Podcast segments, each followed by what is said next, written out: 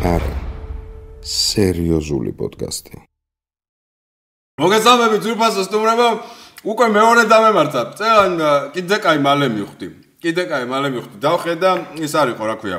აა ის არა, ხმა არ ქონდა ჩართული და უკვე პიცასაც ღმურძლიდი და ყველაფერი თქვი, ანუ კიდე ერთხელ მოგესალმებით. ეს არის არასერიოზული პოდკასტი. შეგახსენებთ, თუ არხის გენერალური სპონსორი და კონტენტის წარდგენი არის ინკოგნიტო ბარათი ყველაზე ნინძა ძმაკაცი გაუბაზრებელი ერთგული კაცი სხვა ბარათებს შორის. ერგემლარი დღეს შევისწორავ პროდუქტ დიზაინერი მომიტანა დოხვია საშუქრები, მაგალითად პიცა რომელთაც დამარღვევინა დეტოქსი უკვე ვიცოხნები მაჩუკა საუნდ კარტა დედის არ მინდა თქვა იმდანაც მაგარი. აი ესეთი მერჩი თავისი მერჩი თან და მიკროფონიც კი მაჩუკა ხალხო და ვამბობდი რომ მიბაძეთ მეთქი ძმას ყველა სტუმარი ბატონი ზურაბატონო რა თქმა უნდა ზურაბატონო თქვენს გარდა რა თქმა უნდა მიბაძეთ ყველა მოვიდეს აწის საჩუქრებით. მე რო ვკითხე რა შვები როგორ ახარ მეთქი და პიცა ჩავკვიჩა და კიდე კაი დავხედე ახლა აი მაკედან გავაგზავნოთ რა შვები ძმა როგორ ახარ? ისევ პიცა ჩავკვიჩა კარგად შე როგორ? ურა სწრაფად გადავახვიაზე ხა ყველაფერი. საკაიფო კაია კაია ეგ ეგ ეგ მატებს ზუსტად YouTube-ს მეთხიბს რომ რაღაცა ისეთი ისინი არიან სადაც ტელევიზიაში ვერ ნახავ რა. მე ხა ტელევიზიაში რა მოხდებოდა მაგას. მაგას ალბათ გამაგზებდა მოწელი ახდენ ხო ია ია ია.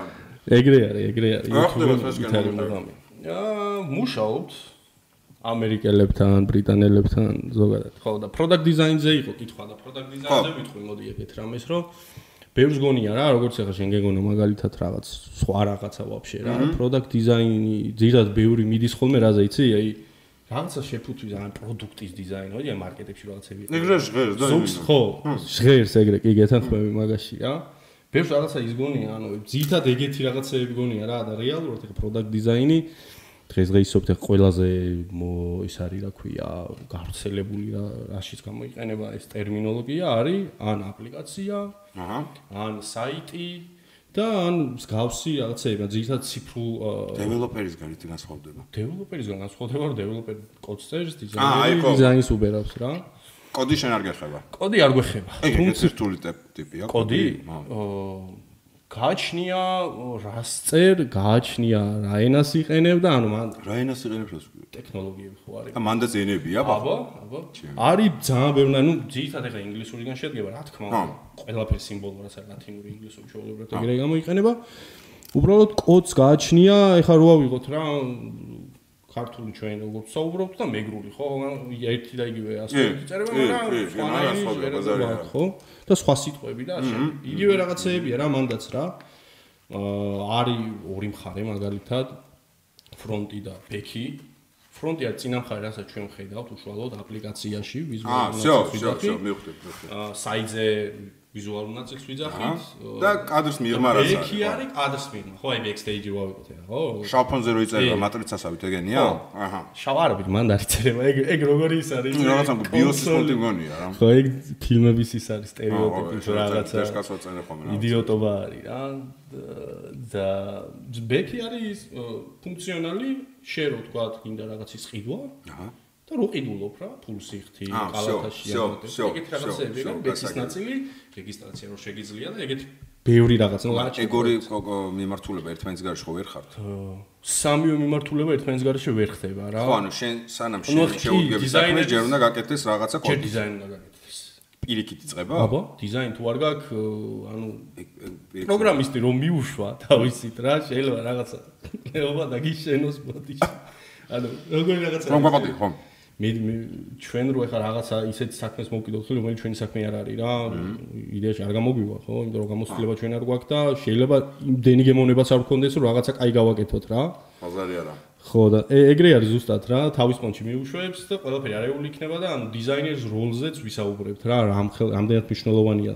მაგალითად ხა თუ ფრონტის და ბექ დეველოპერის garaშე შეიძლება პროექტი გაუშვა და გააკეთო ხო?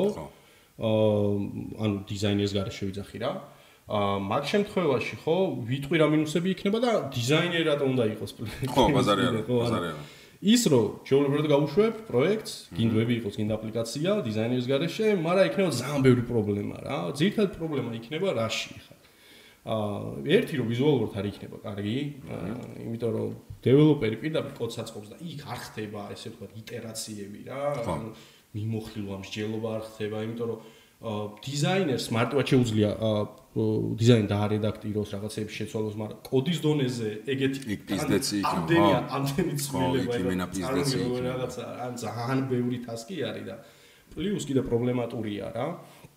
იმიტომ რომ არ არის მარტივი საქმე, ხა როგორც დიზაინერს აცვლებენ, დიზაინერს შე- შეიძლება ხო ვთქვათ აა ერთი პატარა ან ხა ღილაკი შეაცვლებინონ 10 ჯერ 15 ჯერ, ხო და წარმოიდგინე კოდს იქ 10 ჯერ და 15 ჯერ.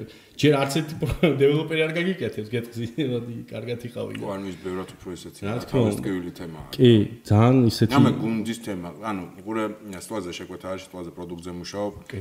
კამანდა ხარ თუ მათ ფრილანსერების პოტია ხოლმე? მან გაჩნია თვითონ იმას, რა ქვია, კლიენტს რა უნდა, მარტო დიზაინი უნდა, დიზაინ და ფრონტი უნდა, თუ მთლიანად უნდა. მე იქ მიდის э, მსჯელობა იმაზე, რომ აა ნულიდან გიდა შენ გაგიკეთო, თქვათ, content management system CMS-ი, admin პანელი ესე ვთქვა. ვერაფერი ვერ გავიგე, მაგრამ სამართავი პანელი, საიტი. აა, всё, სოფტი. საიდანაც სოფტი, ხო, ნუ ესე ვთქვა. აა, წოდნიან, ნო, ხო, ვთქვი, როგორ. სა- რითიც იმართება რა, საიტი შეკვეთებს ნახულობ, მომხმარებლებს ნახულობ, სტატისტიკა, ანალიტიკა, შემდეგ და შემდეგ. აა, ეგ ყველაზე ძვირი ვარიანტი არის. პლუს კიდე ნუ ტექნოლოგიებს ცავის ფასები აქვს კიდე რა. იმიტომ რომ ყველა ტექნოლოგია ერთად ერთნაირად არ ფასობს რა. არის მოძველებული, არის თქვათ სანდო დაცული და უფრო ძვირიანი და არის კიდე ახალი და კიდე უფრო ძვირიანი. იქ მე ემატება რაღაცა ხელოვნური ინტელექტი, ისა, ისა, ისა. მოიცა, ვინ ემატება? ხელოვნური ინტელექტი. რა დონეზეა განვითარებული? რავი, მ, ძალიან ისე არის რა, ეხა ჩვენ რაც ვიცით, იდეაში ძალიან ცუდომა, ალბათ- ცუდომა რაც ცუდომა რაზეც გვაქვს, რავი, ეხა მარტივად მარტივი რა გითხრა, ეხა ნუ აიღე, თქვა Google ასისტენტი და Google ასისტენტის Siri აიღე თუ გინდა, ხო? აგონი არის ყველაზე დერსკიპამდე. ეგ ეგ ყველაზე ისეთია რა, მაგრამ აი თქვა მანქანაჩვენებლობა რო ავიღოთ, Amazon-ის მაგალითზე, მაგალითად ქარხანა აქვს. ქარხანა კი არა და ისა საწყობი რა. აა მე მგონია 4-5 კაცი მუშაობს რა, სულ რობოტებს დააქვთ რა, იმიტომ რომ ხელოვნური ინტელექტი არის მორგებული, მე როგორც ვიცი და რა ვიდეოც ვნახე რა. რა მაგარი. აა, ანუ ძალიან დიდი შენობა, აი უზარმაზარი შენობა, ერთი პარლამენტის ხელა. და შიგნით წარმოიდგინე მუშაობს რამდენიმე ადამიანი, რომელიც რაღაცებს ტექნიკურ უზრუნველყოფას აკეთებს რა და მაგრამ თუ კვირთი ისიც რატო არიან ხო, დანარჩენ შემთხვევაში ხო, რობოტები, რობოტი ესე ვთქვათ, მუშები. აა, ყუჩიდებენ, არასკლადებენ, ფუთავენ, მიაქვთ, მოაქვთ და ყველაფერს, ანუ ისე ჭკვიანურად არის გაკეთებული რა და ის ხელოვნური ინტელექტი ისე კარგად მუშაობს, რომ თვითონ აკეთებენ ყველაფერს რა, ანუ აღარ ჭირდება. პერსპექტივას ხედავ მაგას რომ ის ხელოვნური შეიძლება განვითარდეს. არა, ზოგადად ცნებაში ბაზარი არ, მაგრამ აი ჩვენ რომ მოვესწროთ. აა, ისეთ ხელოვნური ინტელექტს დაახლოებით აი ხო ხდები კინოებში რასაც ხედავთ რა. ეხლა მთლად ტერმინატორი ვერ გვეწერა, რა გასულ. ჯერჯერობით. ხო, მაგრამ ისეთი რომ აი დიალოგის სრული ფორმატით გამართვა რა როგორც მოაზროვნე. ესაც არის ეგ. რა რა დიალოგი კი, როგორ არა, შეუძლია, ანუ როგორ რაღაცა იცი, შენ რას რასაც ასწავლი, იმას გააკეთებს რა. შენ რასაც ასწავლი, ორს ახლა ნუ ემოცია არ ექნება, ანუ შეიძლება ჩაუშენო ემოციაც, მაგრამ ანუ სული და რაღაცა ახლა ისგანაც გამოირჩევა ადამიანი ახლა სულიერი არსება, არა სულიერი არსებისგან ეგ სხვაობა რა თქმა უნდა, დარჩება იქ, მაგას ვერავინ ვერაფერს ვერ უშველის რა, მაგრამ ის რომ შენ ანუ მოვესწრები ჩემი და ხო? მოსწრებული ახლა ელაპარაკებ შენ თუ გინდა Google Assistant-ს თუ გინდა Siri-ს, პროსტა იმათ ლიმიტები აქვს, ანუ აი, იმათ მე უზრდელი სიტყვები არ ჩაუდეს, იმათ ხადაობები არ ჩაუდეს. ხო, იუმორი არ აქვს, ჩაუდეს, რაღაცა ხო, თუ ანუ ჩვეულებრივად შეიძლება ჩაუდო. ანუ მოვესწრები ძმებო. ანუ რაც შენ გააქვს თქვათ თავში, ხო? ანალოგიურად შეიძლება აიღო და გადაუდო ესე ალბათ ყველაზე დიდი გამორჩეული პონტი იქნება, რომ თვითგანვითარება უნდა შეძლოს რა. ანუ თვით განვითარებაში ა, როგორი მომენტია იცი ახლა თვითონ დაждდეს ისწავლოს ეგრე არ ვიცი რამდენად ხდება მაგრამ იდეა შენ სადამდეც მიცემ წვდომას იქამდე მივარა ყველა ვარიანტში ანუ შეუძლია შეულებრივად შენ თავარია უთხრა რომ ეს ისწავლე ეს ისწავლე ეს ისწავლე ის ისწავლის და მე შენ რო კითხავ რაღაცას შენ რო თქვა შეიძლება 5 წუთი დაგჭირდეს პასუხის დასაბრუნებლად ის დააბრუნოს ნუ მთელ ნუ ნუ რაღაც წამში რა თორე კომპიუტერია და რას მოვესწრები რეებს ხარ, რას განვიხილავთ, როგორ დროის პერსპექტივას. 2010-ში მაგალითად როცა ვიწყებდი ამ თემას ესეთი რაღაცა არ ერთი რაღაცა აპლიკაცია არ იყო მაშინ ხო, ბაზარი არა. რა ანუ მაგარ დროში ვცხოვრობთ. მაგარში ამ ძალიან კაი არის რა ეგეთ რაღაცას რომ მოვესწარი თლად ეხა მე 90-იანი არ მახსოვს რამდენის ხარ? 27-ის 27. ეხლა ნუ მე- მე უფრო 95-იანი. კარგად მახსოვს, ხო. ხო 5 წელი 5 წელი ვიყავი 90-იანებში ისიც ეხა 5 წლის რა უნდა ხო, მახსოვს ნუ შემა ისე იყო. მე ნუ გავატარე 12 წელი ძმა. არა ნელი ის მახსოვს კი, ახლა შუქი შუქი რო არ არ იყო იყო და. ხო სადღაც მე 2000 გახსოვს მაგრამ. 6-მდე ვიყავი მაკხოძე რა. აა ეგ ეგ ეგ ეგ მომენტები ვიცი რა. ის დეცი ეპოქა ხვდები ჩვენ განვიხილავთ ისეთ პერსპექტივებს რომლებიც ის კი აღარ არის ფანტასტიკი ჟანრი კი აღარ არის. ანუ მამეთ შეიძლება შენც და მეც ჯანსაღხოძე რო იქნებ. ბებრები კი არის რაღაც ანუ ბოლო იმენა მოვესწროთ მე ვაძლევ 10 წელს რა 10 წელი დიდი დიდი ვიძახი რომ აი 10 წელიწადში ენას სასწაულები იქნება რა. ეგ ეს პოდკასტი დაიმახსოვრეთ. კი. აა დადების დღიდან 10 წელი გადათვალე და თუ მოხდა პიზდეთ სიმფსონები ვართ კი ბატონო იმენა წინასწარ მეტყოლებოდა სიმფსონები აპლიკაციებზე მომიყევი როგორ როგორ კეთდება ვაფშე ფონტი რა? ესე იგი პროცესი არის ძალიან ისეთი რა ნუ საინტერესო. იქიდან გამომდინარე რომ ეხა product design-ი იყოფა ორ ნაწილად კიდე რა. UI design-ი და UX design-ი. როგორც დებილსი სიამეხსე იმერა ანუ ძალიან მარტივი user interface აა ხო სამომხმარებლო ინტერფეისი და სამომხმარებლო გამოცდილება ანუ user experience design აჰა რომელიც არის იდეაში თავიდან იყო ერთი და იგივე ერთი ხენი იყო ესე ვიტყვი. UI UX-ი და დღეს უკვე ხო აი რამდენად რამდენად დაიყო იცი ეს ყველაფერი? აი თითქმის აი ბოლონდო საქართველოს არ ეხება ეგ საქართველოს შენ თუ ხარ ყველაფერში ხარ რა? ხო ბაზარი არა. საქართველოს არ ეხება ანუ კაი ქვეყნებზე ხება რა იქ იქ შეიძლება ვიღაცა ტიპი დიზაინერი უზით ეხლა მე დიდ კომპანიაში შენ სადღაც 60 დიზაინერი იყო რა რომ მუშაობდი მე მაკეთებინები და რაღაცა პატარა იმას ვქო ფილაკების დიზაინ სისტემას და რაღაც პატარა ყველაფერს თავისი დიზაინერი ყველას თავისი ტიპი მიუშვეს რა. ხო და ახლა საქართველოს მე ვიტყვი მე ძალიან მაგარ რაღაცებს რა საქართველოს რატო ასტორებს რა. და იქ ძირითადად UI და UX-ი ვაფშე სხვადასხვა თემა არის რა. შეიძლება შენ დიზაინს არაკეთებდე, მაგრამ UX-ი გესმოდეს რა, კარგად კონდეს და ყველაფერს აკეთებდე დასაბუთებულად, იმიტომ რომ UX-ი user experience-ი რაც ვეძახით, UX-ის გარეშე, კარგი UX-ის გარეშე ნებისმიერ პროდუქტ შეიძლება ეგრევე რა და ტვინი გაგებურღება ამდენი ზარებით, რეკვებით როგი რეკლამა და ის როგორ გავაკეთო, ეს როგორ გავაკეთო. აჰა. აი ეგ არის ყველაზე დიდი პრობლემა UX-ის, ცუდი UX-ის რა, რომ ჯერ ცუდი გამოხმაურება გექნება და მეორე ის რომ კიდე ტვინს გაგიბურღავენ სულ კოლ ცენტრი უნდა ყავდეს მაგრამ 1000 კაცი. და ჯერ და ვერ ხო და თან თუ ჩაშვებული აპლიკაცია არც გაიყიდება ხო? მოთხოვნაც არ იქნება ხო? ანუ რთული იქნება უბრალოდ და შეიძლება ვიღაცამ თქვა იმდენ რაღაცეები გააკეთებინო ძირთად ახლა ერთ-ერთი კრიტერიუმი ვითვლი კლიკებს. რამდენი კლიკი დაჭირდება მომხმარებელს რომ სასურ ან ჩვენ რაც გვაქვს ეს პროდუქტი რისაც არის ის შეასრულოს. მაგალითად რაღაცა იყიდოს. აჰა მაგალითად, რა ვიცი, რაღაცა იქირაოს, რაღაცა გადაცვალოს, ხო? რა დრო დაიხარჯება? რა დრო და რამდენი კლიკი, რამდენი თაჩი, ხო? რამდენი შეხება და დაჭირდება, რაც ნაკლები მით უკეთესი რა. უფრო ხო, პრაქტიკულია ხმარებაში. მან როგორ რაღაცები იცი, მე ანუ ჩვეულებრივად ჩაშენებულია უკვე ანალიტიკა, ანალიტიკური ესე ვთქვათ კოდები, ანუ არის სერვისები, ესე ვთქვათ, რომელიც ყველაფერს ითვლის ვაფშე რა. ითვლის რამდენი წამი გაატარა ამ გვერდზე, რაზე ფიქრობდა. ხო, YouTube მე მას როგორც აქვს რა, რაღაცა მენეჯერს. კიდევ უფრო კიდევ უფრო როგორ როგორ დეტალურია, იცი, ანუ იქ რა გააკეთა, ამ ღილაკზე რამდენია დაჭერა, იმ ღილაკზე რამდენია დაჭერა, რა არის, ანუ მაგით მე შემდგომ ხდება ანალიტიკური ანალიზი, ესე ვთქვათ, ანალიზს აკეთებს. UX დიზაინერი და თიმი ზოგადად, რომ ეს თუ ესე გააკეთეს და ვაფშე გამოყენება არ აქვს, რა თქმა უნდა, ხო? ადგება და მოიგებს. ბაზარი არა, ხო? UI არის უკვე ესე ვთქვათ სათამაში რა, იმიტომ რომ აი ძირითადად ვიზუალებთან ხარ და რაღაცა რაღაცა ლეიაუთებს აკეთებ. და ჩისტა გემოვნებაზეა დამოკიდებული, ხო? ასე შემდეგ ხო, კი. თუმცა ახლა ნებისმიერ UI დიზაინერს უნდა ქონდეს აი UX გამოცდილება, იმიტომ რომ შეიძლება ელემენტარული ხილაკი ის გაკეთება არ იცოდეს კარგად.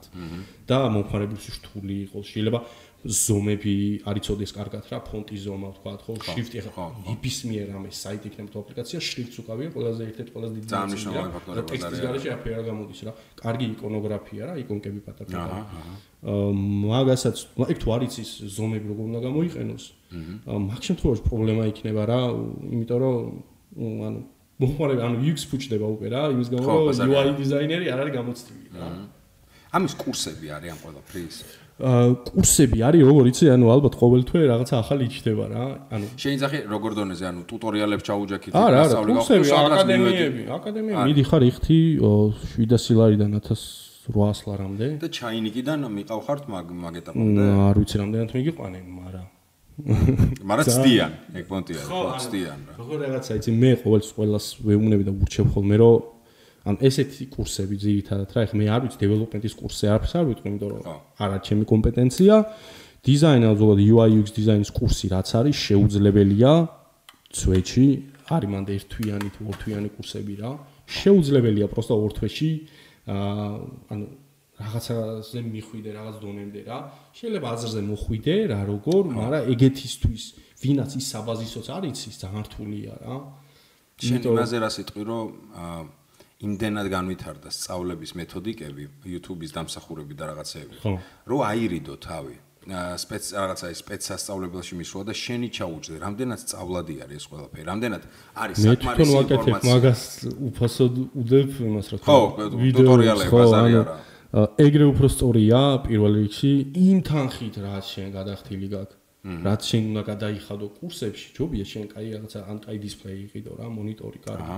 ან ლეპტოპი იყიდო ბოლო-ბოლო ცოტა დაამატო, ლეპტოპი იყიდო მაგ ხო, ბაზარი არა. ხო. აა ვიდრე იქ წახვიდე, თქვა ერთი თვე, ორი თვე რაღაცებს უსმინო იქ. და მე მოდიხარ და რაზე მიმუშაო, ანუ არ გაქვს. აი არც დისპლეი, არც კომპიუტერი, იმიტომ მაგაზე კიდე ძალიან ბევრი რამეა დამოკიდებული რა. ხო, არა, მნიშვნელოვანი ფაქტორი მეტყვი, ძალიან ბევრი ჩემი გამომწერი ნაითოქის დროს მეკითხება ხოლმე, რომ სიტყვაზე აი შენი პროფესიის აქტუალურობას და საჭიროებას და სუიზახი რომ მომავლის პროფესიებია ყველაზე აქტუალური, ყველაზე დერსკი და თან სუის მაქვს ხოლმე რომ აი რჩევის დონეზე, რადგან ფასები არ ვიცი სწავლების რაღაცა, ვერავის ვერ ეუნები რომ ხო ხდები ხო თუ არის ალბათობა იმის რომ იგივე შედეგს მიაღწევ სახში ჩაუждები ხო ხდები უფასოდ მიიღებ ინფორმაცია თავი ხო მონდომება.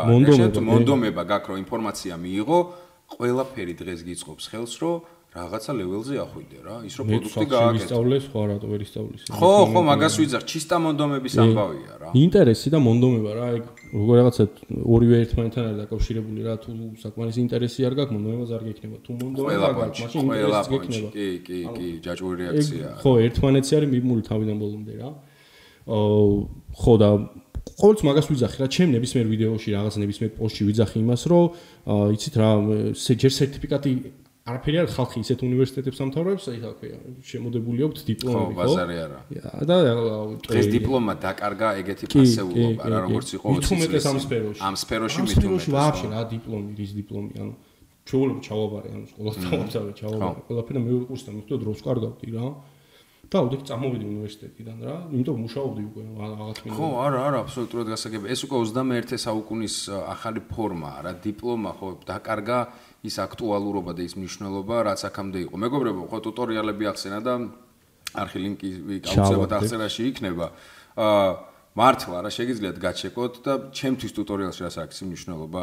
როგორ გიხსნიან ენას რა, ანუ რამდენად გასაგებენაზე მელაპარაკება, რამდენად უშუალო კომუნიკაცია არის და რასაც უყურე, ანუ აი ზუსტად ეგეთი პედაგოგი მჭირდება ხოლმე რაღაცეებში, აი რომ დაგუგლავ ხოლმე რომ ფოტოშოპი მიშველე დედა რა გავაკეთო თუ რაღაც. და აი ვიღაცა ტერდელორტორ ბატენ ენდურდურ ინთუსები რატო არის რამდენი ტუტორიალებში ბიჭო რა ხდება? რა რატო? ანუ მაგრები არიან არა ვაფშე. აბა აბა რა უნდათ? ამ ინდუსტრიაში მაპატიეთ არ გეგონოთ შოვინიზმის რაღაც გამო პრაქტიკაში რასაც ვნახულობ 80% არის ინდურად გაუგებარი ინგლისურით, ანუ ვაფშე რო ვერ ხვდები, თან რაღაცა გადაობებს დებ შიგნით ხო იცი?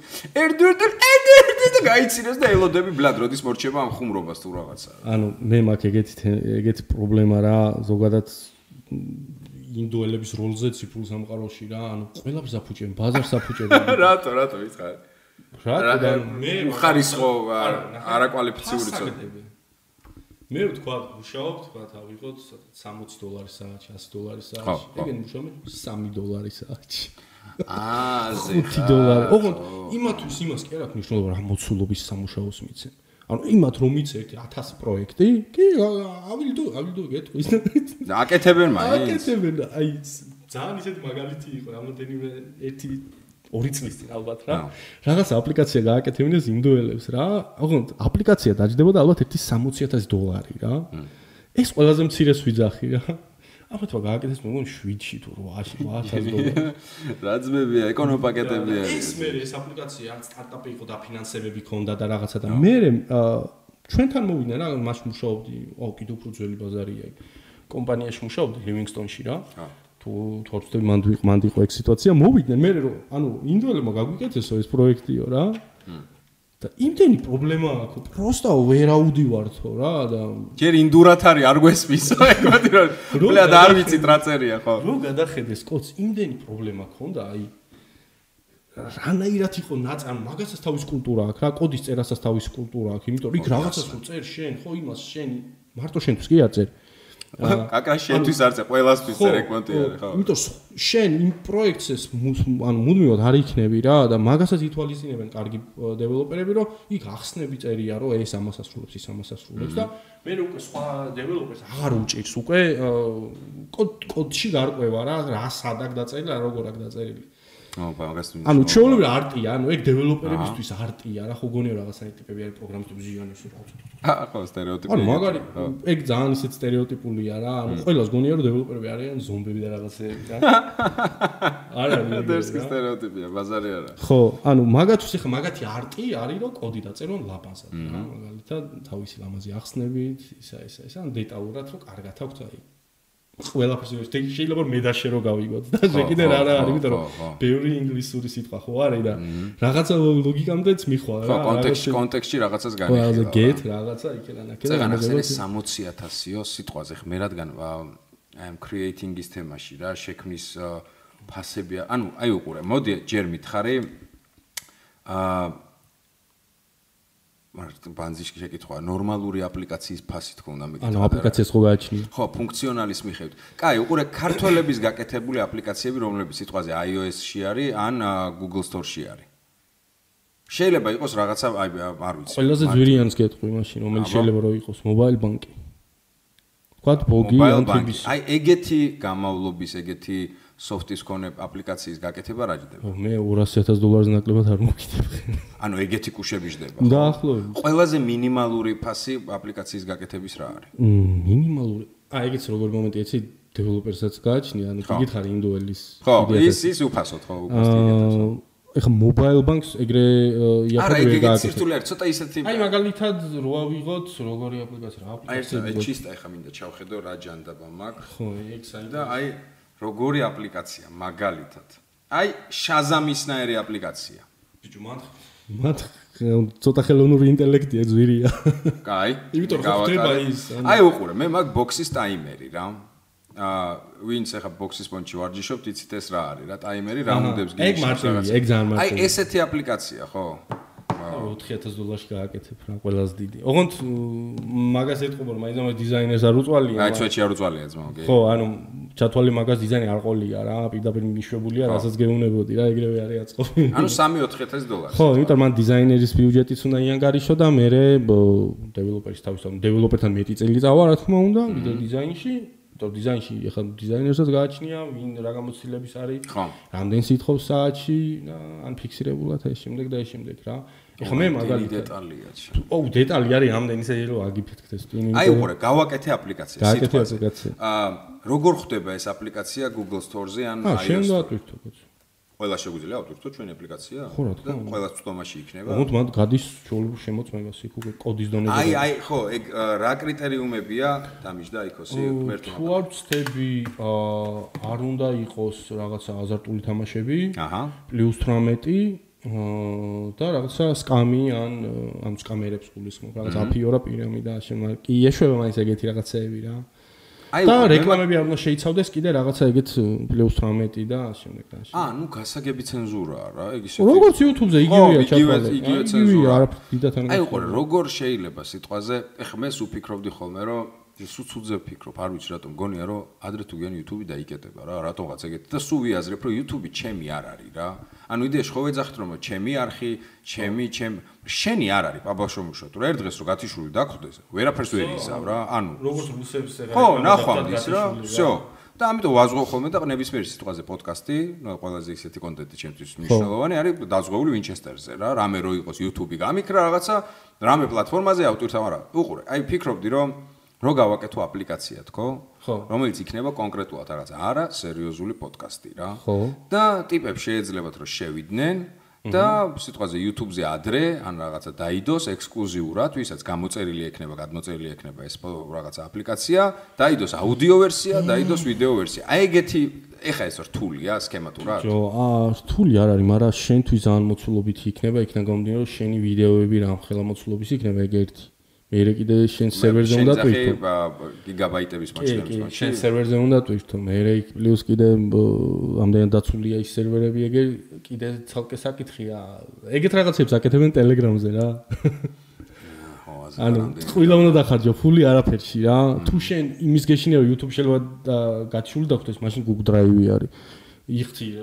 დოლარს ხო, და მაგ ჯერ 100 გიგაბაიტს იყიდი და მე 2 ტერაბაიტი. მე უფასო მაქვს 15 გიგაბაიტიანი მენაცვალე ჯერ არ დამჭირებია მე. და ახლა Google-საც თუ დაერხა, მაშინ ჩვენს დაგვერხევა ფიზიკურად ვიზახიო მონთ რა. არაფერი აღარ იქნება ჯერ. თვარე ჩამოვარდება. ხო, YouTube-ს იმედია არასოდეს არ დაერხე. არა, არა, მაგაზე არის ფიქრო რა. ყოველ შემთხვევაში პენსიამდე გეყოფა რა YouTube. შენ პირშაკ არის ბო, შენ პირშაკ პენსიამდე გვეყოს YouTube-ი და ვაფშე არ დამეტი არა. ვა, ეგეთი ეგეთი რთული და ამდენი დეტალია. ძალიან ბევრი, ანუ UI-ში კიდე აი UI UX მოდი UX ახსნი რა. იმიტომ რომ ძალიან საინტერესო თემა. ჩათვალე UX დიზაინერი თუ ხარ, ხარ ფსიქოლოგი რაღაცა. ვაზე ხარ, იმიტომ რომ შენ ფიქრობ მომხმარებელზე თუ როგორ შეუძლია მომხმარ ანუ რა რეაქცია ექნება ზოგადად რაღაცას რომ შეეხება იქ და ინახავს აპლიკაცია იქნება საიტი იქნება იქ მე შენ იმას ის უნდა გათვალო რომ რაღაცეები მან მარტივად გააკეთოს კომფორტული იყოს. შენ იმას იმაზე გაკეთებ კიდე გათვლასო ერთხელ რომ შემოვიდა ჩემთან მომხმარებელი. მე ისე უნდა მოვაწონო ეს მთელი პროცესი რომ ისე შემოვიდეს ხო იასნა. პლუს აი სერვისი მინდა რომ შევთავაზო რა და ანუ კერავ ჩათვალე რა. ფსიქოლოგი ხარ ანუ ადამი ან მომხმარებლის თვალით უნდა შეხედო ყველაფერს და ისე უნდა დავალაგო ყველაფერი იმათ გას რომ ვარა კაია აი თუნდაც აბუქსის აპლიკაცია ხო? ანუ UX ყოველ შემთხვევაში ან მარტივი უნდა იყოს რა მაქსიმალურად მარტივი ხარ მე რას შევხედე ხა სკრინზე არ იყო რთული არაფერი. ხო არ არ არ ვიზუალურად და შესაძლოა ხო ვიზუალურად არ იყოს კაი მაგრამ იმერად მარტივი მოსახმარი იყოს რომ მოგეწონოს რა და ეგ არის ზუსტად UX-ის დავალება. პლუს კიდე 1000 ანალიტიკა რა. რაც ახლა თქვი რომ ჩაშენებულია საიტში, მე რეაკეთებს ანალიტიკას, ესე ვთქვათ, ო დასაბუთებულად ახდენს მე უკვე იძახს რომ ეს ესე უნდა გავაკეთოთ, იმიტომ რომ ესე. ესეა საჭირო. აა, იმიტომ რომ ესეთი მაგალითები გვაქვს, ანუ დიდ რისერჩს აკეთებს რა. ხო. ერთმანეთს მე ესე ვთქვათ, ამ ყველაფერს კოლექტ ანუ აკუწიწებს ერთმა ერთი მასში, ერთი დოკუმენტაციის ქვეშ და ხდება უკვე მე შესაბამისი რეაგირების მოხდენა რა რა უნდა გავამჯობესო რა რა შემდეგ ამ ზითად პრობლემებს წყვეტს UX დიზაინერი რა. მაგისთვის არსებობს ზუსტად ეს ცალკე მიმდინარეობა რა რა ეს კი მიმდინარეობა. და ეს იმიტომ გაიყო კიდე რომ ერთი კაცი ამდენობის ვერ გააკეთებს. ამ ხელა რისერჩი და ანუ ფიზიკურად არ გამოდის რა, ანუ თართულია რომ შენ ისიც გააკეთო და ესეც ანუ UI-ზეც იმუშაო. ამაზეც იმუშაო. იმდენით რომ მიდის რომ რეალურად უკვე ჯობს რომ ორი ადამიანი ყავდეს, ცალსაკე უხადო ხილფასები, იმიტომ რომ საქმე ვერ უწრაფად კეთდება. დროს მოიგე ბაზარი არა. კი, კი, იმიტომ რომ დროს მოიგე. UX ცალკე ვარ სხვა თემა UX-ი აი არ ჭირდება რაღაცა რო დიდად კომპიუტერთან იჯდე, იარ და რაღაცები აკეთო ხატო და შემდეგ და UX არ ჩის და აი შეიძლება ტელეფონითაც გააკეთო რისერჩები რა, მოიძები, მოძებნო ყველაფერი, ანალიტიკაც ნახო, ამ შემდეგ და შემდეგ რა. UI არის თამაში.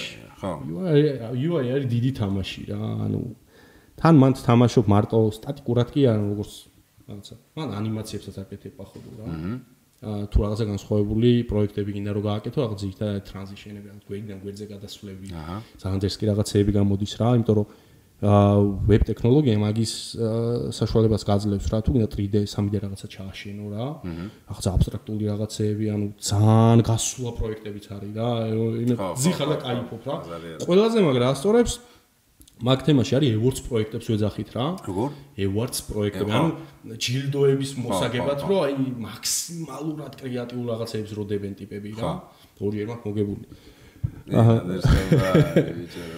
ხო ანუ ხო საქართველოსში მარტო მე მაქვს მოგებული და ლივინგსტონს ანუ ერთ სააგენტოა რა სხვა არავის არ აქვს მოგებული ალადეც ალადეც ანუ ჩალიჩობდნენ მაგრამ არ ვიცი რა რა აკლდება თუ ვერ ხდები არ ვიცი ანუ ცოტა გემოვნება აი პონტი მომიყევი რა პონტია ესე იგი ეგ რა აა ანუ ძირთად არის ხოლმე მარკეტინგული საიტები უმეტესწილად არის რა თქმა უნდა სააგენტოების ოფიციალური პორტფოლიო საიტები ამ შემდეგ და ამ შემდეგ და აა ну, რაღაც განსხვავებული ტიპი არის რა, მან ნაკლებად UX-ი, ანუ მომხმარებლის თვალსაზრისით, მაგრამ არის რაღაცა storytelling-ი რა. ანუ ისტორიას გიყვება რაღაცა საიტი. არის ისტორია. მაგალითად, ხა Livingstone-ში გააკეთეს აა 26 მაისის საიტი რა, აი უძერსკესი საიტია. ანუ თელ ისტორიას შედიხარ და უყურებ რა, ანუ საქართველოს ისტორია ყველაფერია ვაფშე. ეგა დამოუკიდებლობის დღის პონტი. ხო, ბაზარი. არის მოხდილი. აი ეგ მაგალითად მაგით მოიგო ლივინგსტონმა რა, ერთი ევორდსი ძალიან საკაიფო. და ეს გამარჯვებულს რამე არის პონტი? სახელი, დიდება. ხო, ეგ ანუ ცნობადობა, იმიტომ რომ ფულადი პონტი და რაღაცები არა. არა, ფულს იქეთ უხდი რო და თუ შენი ისა რა ქვია. დაჟე. აბა. ხო და ანუ ეგ ზირთად როგორ პონტი პრესტიჟის ამბავია რა და პლუს სტატუსია რა. სტატუსია და თან ეხლა სნობადობის პონჩი მან ძალიან სერიოზული კომანდები იჩდება რა მსოფლიოს ყველაზე კრეატიული სააგენტოები ესე ვთქვათ რა და ეხლა მაგათ შორის რო შენც ხარ ეგეც ასწორებს რა ასნა თქვა. ხო. ეგეც კი არა, იმენა ასწორებს. მე მოვიგე ორჯერ ფრილანს პროექტები იყო რომელსაც ესე ვთქვათ ჩემ პორტფოლიოში ვერ გავოიყენებ კონტრაქტზე მაგელი მოწე აა. ანუ სხვა სააგენტოები ვსё, ჩემთან მოდიან თანამშრომლობ და მე უკვე დიდება და ის მიაქვთ რა კრედიტებში კი ვარ მოხსენიებული ეგ მაინც თუ ქნეს კიდე. კი კი კი კი კი ნუ პროექტები მოაქვს ფულ სიხდიან ეხ ჩემს სულ ერთია ეხა რა მაგრამ ნუ კუში დაიდოს რა. კუში დაიდოს კუში დაიდოს ბიჭო რა მაგარი სფეროა და როგორ იცი რამ ჭირს ხოლმე მგონია რომ ჩამოვრჩი. ანუ ეგრევე იმდენი ახალი სიტყვა მესმის ხოლმე რომ მე რამე ვფიქრობ და ვტირი. ყველაფერი online ცოტა კაც რაღაც ყოველს ახალია და ხო მაგრამ რო გევასება. საკაიფო რა. აი რო გევასება რაღაცა სფერო რა მიყვარს ხოლმე რაღაცა ეხა აი პოდკასტის თელი მოგამეგა რომ რაღაცა იმდენს ახალს ვიგებ ხოლმე რომ რაღაცა დატენილი ვარ რა. კონკრეტულად რაღაც მე და შენ მიმოწერა ქონდა ვბაზრობთ რომ გეგმები მაქვს რა რაღაცა ესეთი საინტერესო გააქვთ ხმის პონტი და უფლება რა რას ფიქრობ? ჯერ ის რომ YouTube-ზე ალბათ პირველი ვიდეო 2009-ში მაგდადებული ან 10-ში ვაფშე არ ვიცოდი მაგრამ YouTube-ი რო არ წერ. მაშინაც ვიდეო გაკვეთილები. მართლა, მალადის. მაშინ როგორ რაღაცები იყო, იცი, ანუ ყველაზე მოთხოვნადი იყო რაღაცა უკოზი ესე ერქვა საიტებს, ან ძველები მიხვდებით. რა რა რქვა? უკოზი სისტემა იყო რა, ანუ მარტივად კეთებოდა საიტები რა, მე ნიშან დიზაინებს რაღაცა. უკოზი. უკოზრო იყო რა. მე მახსოვს პიგზო. პიგზომს მერე გამოჩნდა უკოზი, პიგზო იყო. მე დაჟერაზე ხა უფრო ძველი პიგზო. მე ვიცი პიგზო. პიგზო მახსოვდა რომ რაღაცეს ვაწყობდი ხოლმე, ჩემ გიორგი ვარდოსანი რა ამის ნარცისი იყო გიორგი ვარდოსანიზე მქონდა და ჩემი ფოტოები ჩჭებოდა თუ просто ეგ რაღაცა ძალიან ბანძი იყო მაგრამ იმ დროისთვის ახლა რამაც იმ დროისთვის საშუალება ის იყო, ტექნოლოგიური ხო, სტრანი და ახალი იყო რა კი ყველას ქონდა ბიჭო ეს პიგზო вообще ყველას ქონდა ქონდა მახსოვს ყველას კი ძალიან ბევრი აკეთებდა როგორი საი- საიტები მახსოვს პიგზო.com-ზე იცი ახლა მა შაბლონები არის ხო ძირთად ვერაფერს ვერ არა შეცვლილი მეორე ზესტაფონელი რა ხო, კაი. გიგა გიგას მოკითხო თემზე კვეტენ სტაფოს გიქსონ რა როგორი იცი იქ იყო რაღაცა გიგა მიხვდება რა ზესტაფონის სასტავე და აი ხო ხო ცალკე სექტები ვიცი ცალკე სექტები იჩნდება და რაღაცა ეგეთ პონტები იყო რა და ეგ იმ დროს იყო hi-fi და MySpace-ი იყო hi-fi ძველია კიდე. უფრო ძველი არა პიქსოს წლოვანების ალბათ არის hi-fi MySpace-ი? MySpace-ი და მე კიდე ხავ ქართულები არ გამახსენო ქართულები და- ჯეოკლას და ოდნოჯი ოდნოჯი ოდნოკლასნიკები მახსოვს ოდნოკლასი იყო მაგრამ ოდნოჯი იყო კიდე რაღაცა ვიღაცა ჯეოკლაშ ჯი მახსოვდა ერთ-ერთი სოფტი იყო რა არა ეგ ძალიან პიზდეცები იყო რა ანალოგს თუ აკეთებ წესიერის გააკეთე რაღაცა. ნორმალური აუბაზარი არ მაგრამ გიხარო და რაღაცა ქართული მაინც არის ხო ხდები და არა ეგ განა ნულიდან ქონდა დაწერილი ანუ შეულებრივად შეიძლება იყიდო ძრავი ატვირთო და ა, მომზადებული არა ნუ დიზაინს და არედაქტირებ ხო ეგრეა რა გამართო პროსტა. ბავშვობა დამინგრია. გეგმები გამოუშრა გეგმები. გეგმები არის ეგეთი რომ ან სუმინოდა რა რაღაც YouTube-ის თემაში რაღაცა მომეხოდა რა სულ ჩალიჩობდი რაღაცა გითხარი როდის ავტვი 10-ში ავტვირთი რაღაცა ვიდეოები მქონდა აა მაგრამ მე რაღაცები იცვლებოდა რაღაც სერიოზული საქმისკენ რაღაცა მაინც ახლა იმ პერიოდში რა იყო არაფერი არ იყო ხო არა ვადი რა უნდა მეჩინა? სვეჩი არაფერი არ 2015-ში ვტვირთავდი 14-ში ვტვირთავდი 10 ვტვირთავდი არ ვიცი აა რაღაც დახმარების სურვილი ქონდა სისულელე. ტუტორიალი ეგარ დახმარების სურვილი რა მე ამ ყველაფერს კარგავდი მე კიდე. და ეხლა ბო საბოლოო ჯამში გავაკეთე ის მენეჯმენტი რა რაც ჭირდება რომ სულ აღარაფერი აღარ დაიკარგოს რა ყველანაირად მოგვარებულია უკვე რა. ხო აა ძირთადად ჩემი მიზანი არის ის რომ უფასოდ ვასწავლო. აა ეს სფერო იმიტომ რომ მართლა ამოვიდა ყელში რა როგორი მომენტია იცი რომ ო, რამდენი იურისტი უნდა იყოს ქვეყანაში რამდენი რაღაცა ბიზნეს ადმინისტრირება და რამდენი ანუ გაცვეთილი ტექნოლოგია ვაფშე ანუ მივიწყებული არის რა და ეხა ბოლონიუსი რაც იყო სკოლებში და ამატეს სავალდებულო ჭადრაკის თამაში. აჰა. სავალდებულო ოღონდ. ანუ კი კი არა ანუ ჭადრაკი ძალიან არა, აი რამე არის ანუ გონებას ხსნის მაგრად ბაზარი არ არის თუმცა სავალდებულო რატო არის არ ვიცი და რატო არ აკეთებენ ანუ რაღაც ტექნოლოგიური ანუ დაპროგრამება შაუშვი რა სკოლის პროგრამაში. დღესთან ხო ამ ეპოქაში მომენტ აუცილებელი ეგ უფრო არის რა. ჭადრაკის დიდი პატივისცემის მიუხედავად კი მართლა და იმ მიღწევებისაც ქართულ სპორტსმენებს აქვს თუმცა დღეს ჭადრაკით ვერც წინ წახვალ, ვერ ზომს მოიგებ, ვერაფერ. და ვერც თავ შეინახავ დედათ, ასეთი შტაბისტილი რა მაქვს სამწუხაროდ. აუ, თუ კიდე მოჭადრაკე ამ ჩემი ძალიან ახლობელია ჭადრაკის და ამის მასტერს რაღაცა ხوارდონი. გრას მეისტერს რა ეძახიან. არა, ფული ვაფშე რა ადამიანს საშუალება არ აქვს არაფრის და არ დაფასებული არ არის. კიდე ასწორებს, ხო, ეგ პონტია. არ დაფასებული არ არის დედათ კიდე რა, როგორც მოჭადრაკე, არა, ეხა რავი. რო ვიძახთ კიდევ ეს ეხა უმის თემა ხო აქტუალ ბაირაქტარი და აა ჯაველინი და თქვენია როგორ მუშაობს ეგეთი სისტემები ხო? ყველას თავის ყველაფერი ყველაფერი მაღაზია იას როგორ იწყობა პროგრამირება ან ყველაფერში პროგრამირება რაც კი არის ყველაფერში პროგრამირება ამაშიც პროგრამირება. დღეს მაგას ვეღარ ვეღარაცდე ანუ რაღაც ასკეტურად იცხოვრო სადღაც დღეში გახიზნულად რომ ეს ყველაფერი შენგან რა ის იყოს შორს და დისტანცირებული იყოს დანარჩენ პონჩი ყველაფერში ეგ ფაქტორია. ესტონეთმა მაგაში გვაჯობა რა, პრემიერ-მინისტრი. ესტონეთმა ბევრამეში გვაჯობა, რა, კაი ერთი იყოს. რა შეგვაჯობა ნახ პრემიერ-მინისტრი მაგათი რო გაიჩითა რა, ახალი ტიპი იყო, ან ფეხი კიდე ყველაფერიო ტექნოლოგიური განვითარება მინდაო რა. ყველა სტარტაპი თუ კი რამე იქნება იდეინი რაღაცა, კაი საინტერესო დააფინანსე იძახ. ჩვენთანაც ფინანსდება ბაზარი არა, მაგრამ ჩვენთან რა ვთქვა ყველაზე დიდი შეიძლება 200.000 ლარი დაგაფინანსონ. იქ ამ დაფინანსებას ვინ აკეთებს? სახელმწიფო აკეთებს ჯიტა და შემდეგ. იქ აფინანსება 9 მილიონი რა, დოლარი ოღონდ რაღაცა. და ძალიან ბევრი ესტონური სტარტაპი გამოვიდა, მაგალითად Bolt-ი, ტაქსის აპლიკაცია. ვიცი, გასულ. ტალინი ესტონური არის, ხო? და კიდე უამრავი ალსა აა უკვე საგადასახადო რაღაცეები, payment აპლიკაციები, პროდუქტები, ანუ ყველაფერში ეგრე უშვებენ რა. სწავლებაშიც აქვს უკვე ჩვეულებრივად სასყოლო პროგრამაში და პროგრამა. რა, ყველაფერში ჩამორჩები ჩემი. ხო, ანუ არ ვიცი, ანუ რაც ხა ქენით ბიჭო რა. ძალიან ცუდი არის რა. ტექნოლოგიური ზრდა და განვითარება ჩვენ ჭირდება ყველაზე, აი მართლა ყველაზე მეტად ჭირდება რა მაგის garaში, ანუ არფი არ ეს დრო. ფინალი ისაა, რომ თუნდაც ვალუტა მიდის მაკეთკენ, ხვდები? ანუ გაციფრულ როგორც ტენდენცია მიდის, რომ ვალუტა ადრე თუ ქვიან გაციფრულდება რა. Ну აი ხო ხდება ბიტკოინის მაგალითი იქნება თუმცა ეს ეხლა თითქოს ნოვატორული და ნოუ-ჰაუა მაგრამ მე რაღაცა მგონი ერთი 20 წლის მერე ქაღალდის აი ეს კონტი არ იქნება არა ხო რაღაცა 20 წელი შეიძლება არ დაჭირდეს მაგ ყველაფერს ანუ ვაფშე ქაღალდის ფული რა საჭიროა ანუ მე ვერ ხვდები რა. მე ის მგონია რომ სოფლიო ერთვალუტაზე გადავა ვაფშე ერთ მართლა 20 წელიწადში. ეგ ეგ კაიდია მე ხო, ეგ მომწონს. ის აღარ იქნება რა, რომ აი თქვა შე რო საქართველოსში ხარ მე თქვა სადღაც ვარ. ფული გაცვალე კურსზე ინერვიო ხო? ხო, აი ეგ ეგ ყველაზე ის არის რა, რატომ უნდა იყოს სხვა კურსი იყოს ეს ნაირი კურსი. მამეთ კაი. ევროს პრინციპი რაც იყო, ხო? მაგრამ ევროკავშირში მაინც ქვეყნებს შენარჩუნებულია თავისი ვარ. ზოგადად კი თავისი ვარ.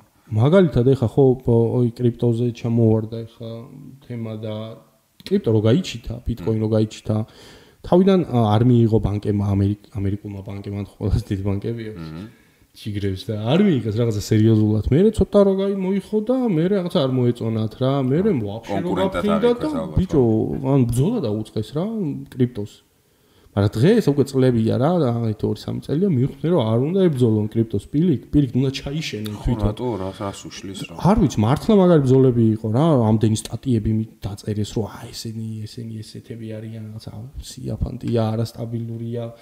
ისა ისა, თუმცა ანუ მივხვდნენ იმას რომ პილიკი ბძოლა უნდა შეწყვიტოს და ამერიკელი პუტინი მიხცა. რომ უნდა ჩაიშენოს თვითონ. ეგ იყო რა, მაგრამ ეგ მე მგონი რაზე არის, იცი? აი ხა უყურე NFT-ს თემა რა მაგალითად მაგალითად. ა მე ვერ ვერყვევი. ჯერჯერობით NFT-ზე პირდაპირ გაგიფუჭებ რა, იმას და გაგიმსხრობ თუ ვიღაც ცნობილი ტიპი არ ხარ. ძალიან რთულია მოხდება NFT-ს ზოგადად პროდუქტის რა. ან თუ ფული არ გაქვს. კარგად ამიხსენი რა ჯანდაბა NFT. მე როგორც მესმის თამპიცას გავგერძავ, ეს არის ინტელექტუალური საკუთრება. ხო.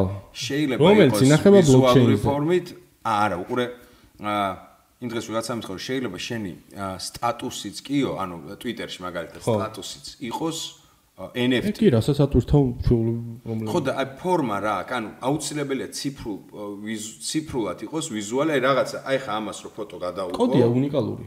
ანუ კოდი რა ანუ როგორ რაღაცა იცი ყველა NFT-ს აქვს თავისი ესე ვთქვათ ხო რა კოდი აქვს რაღაც QR-ით რაღაც ძელი კოდი. და რატო ვერ შეგნის იგივეს ანუ იმიტომ ის კოდია უნიკალური თუ შენ რაც ამ დაახატო იმას აზრი არა შენი უნიკალური კოდი არის ბლოკჩეინზე და და ატვირთული სურათის სახით. ესე ვთქვათ. ანუ ტვინი გადამეწვა. ვაფშე მე მე მაგარი მგიდია ესა რა ქვია. ანუ შენ NFT რომ მაინც და მაინც უნდა იყოს celebrity რომ შენ NFT-ს რამე პონტი ქონდა? აი ეს ბლოგერი რო დამავიწყდა იუთუბერი იც არის ყველაფერი არის.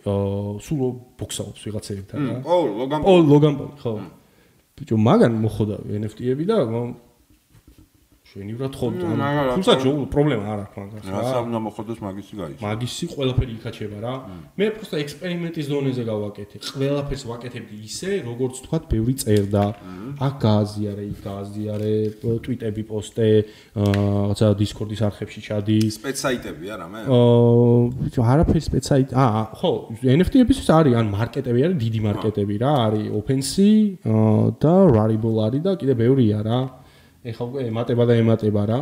როას ექსავებენ ეგ რა ბაზარია? რასაც ექსავებ? დედალი და მამალი რაღაცა ვიყავთ. ეგ ეგ არ ვიცი, ეგ ალბათ სტეპენზე იძახი? რაღაცა NFT არის. დედალ და სტეპენი ფეხსაცმელი როა. არა. აბა? ეგ სხვა რო წერს, რო დადი ხარ, ეგეც მაინტერესებს. იქაც არის შეჯვარებები და ისინი კაც. მე ვიცი რაღაცა NFT-ს ყიდულობ, დედალიც არის მამალიც. ერთად რო დააკონექტებ უჩნდება ჩვილი. ეგრე სიღმაში აღარ შესულა რა, იმიტომ რომ დამიწერეთ კომენტარებში, რა სექსაობები ეგენი, რა ბაზარი არის, რომ ფოტოებს როგორ ასექსაობებ და ახალი ფოტოები რატო ჩდება, ეგეც ამბობს ეგ.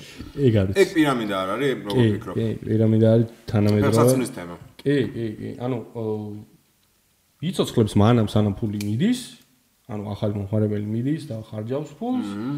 აა და რატოც არ მომეწონა, რატოც დიდად არ არ გავუწდი მაგ პროექტი იყო ის და რატოც არ ვიყიდე რომ ზოგადად ჯერ ძვირია shit coin-ები, ანუ ეგრე ეძახიან, shit coin, shit coin-ები. ძნელი coin-ები არის ზუსტად ესენი რა. არის თავარი coin-ი Bitcoin-ი, მისი უმაღლესობა და და არის altcoin-ები. altcoin-ი არ უკვე Ethereum-ი რა. ნუ თუმცა ცოტა იქეთ არის უფრო მაინც რა, თავარ coin-ათაც შეიძლება რაღაცეებში გავუშვი. Bitcoin-ის მე Ethereum-ია? კი, კი, კი, კი. ეგორი ეგორი მართავს თელ პოლიტიკას ყველაფერს კრიპტოს სამყარო. დოჯკოინი არ მეღირსება 100 წელი მაგ. არ გეისვრის. აა და სხვები არის ალტკოინები, რომლებიც იდეაში რაღაც სერვისს გაწევენ. აა და ნუ არ არის შიტკოინი რა, შიტკოინი არის არაფერი, შიტკოინი არის კაი მარკეტინგზე მოხდილი ისა კოინი რა. შემოვიდა მარკეტზე, იშოვეს რაღაცა მოაგროს მარკეტ კაპი, იშოვეს ფული და მე შეიძლება აითესოს რა. გავკონტროლდი აქ მოსულა მაგრამ. კი, კაცო, ანუ რა მოვიდა? და ნოლი პასქვის გებლობა? ეხლა გეტყვი, ყოი, ლუნა, ტერა ლუნა. რომელიც ერთი თვის წინ, სადღაც თვენახევრის წინ იყო, თითქმის 100 დოლარზე.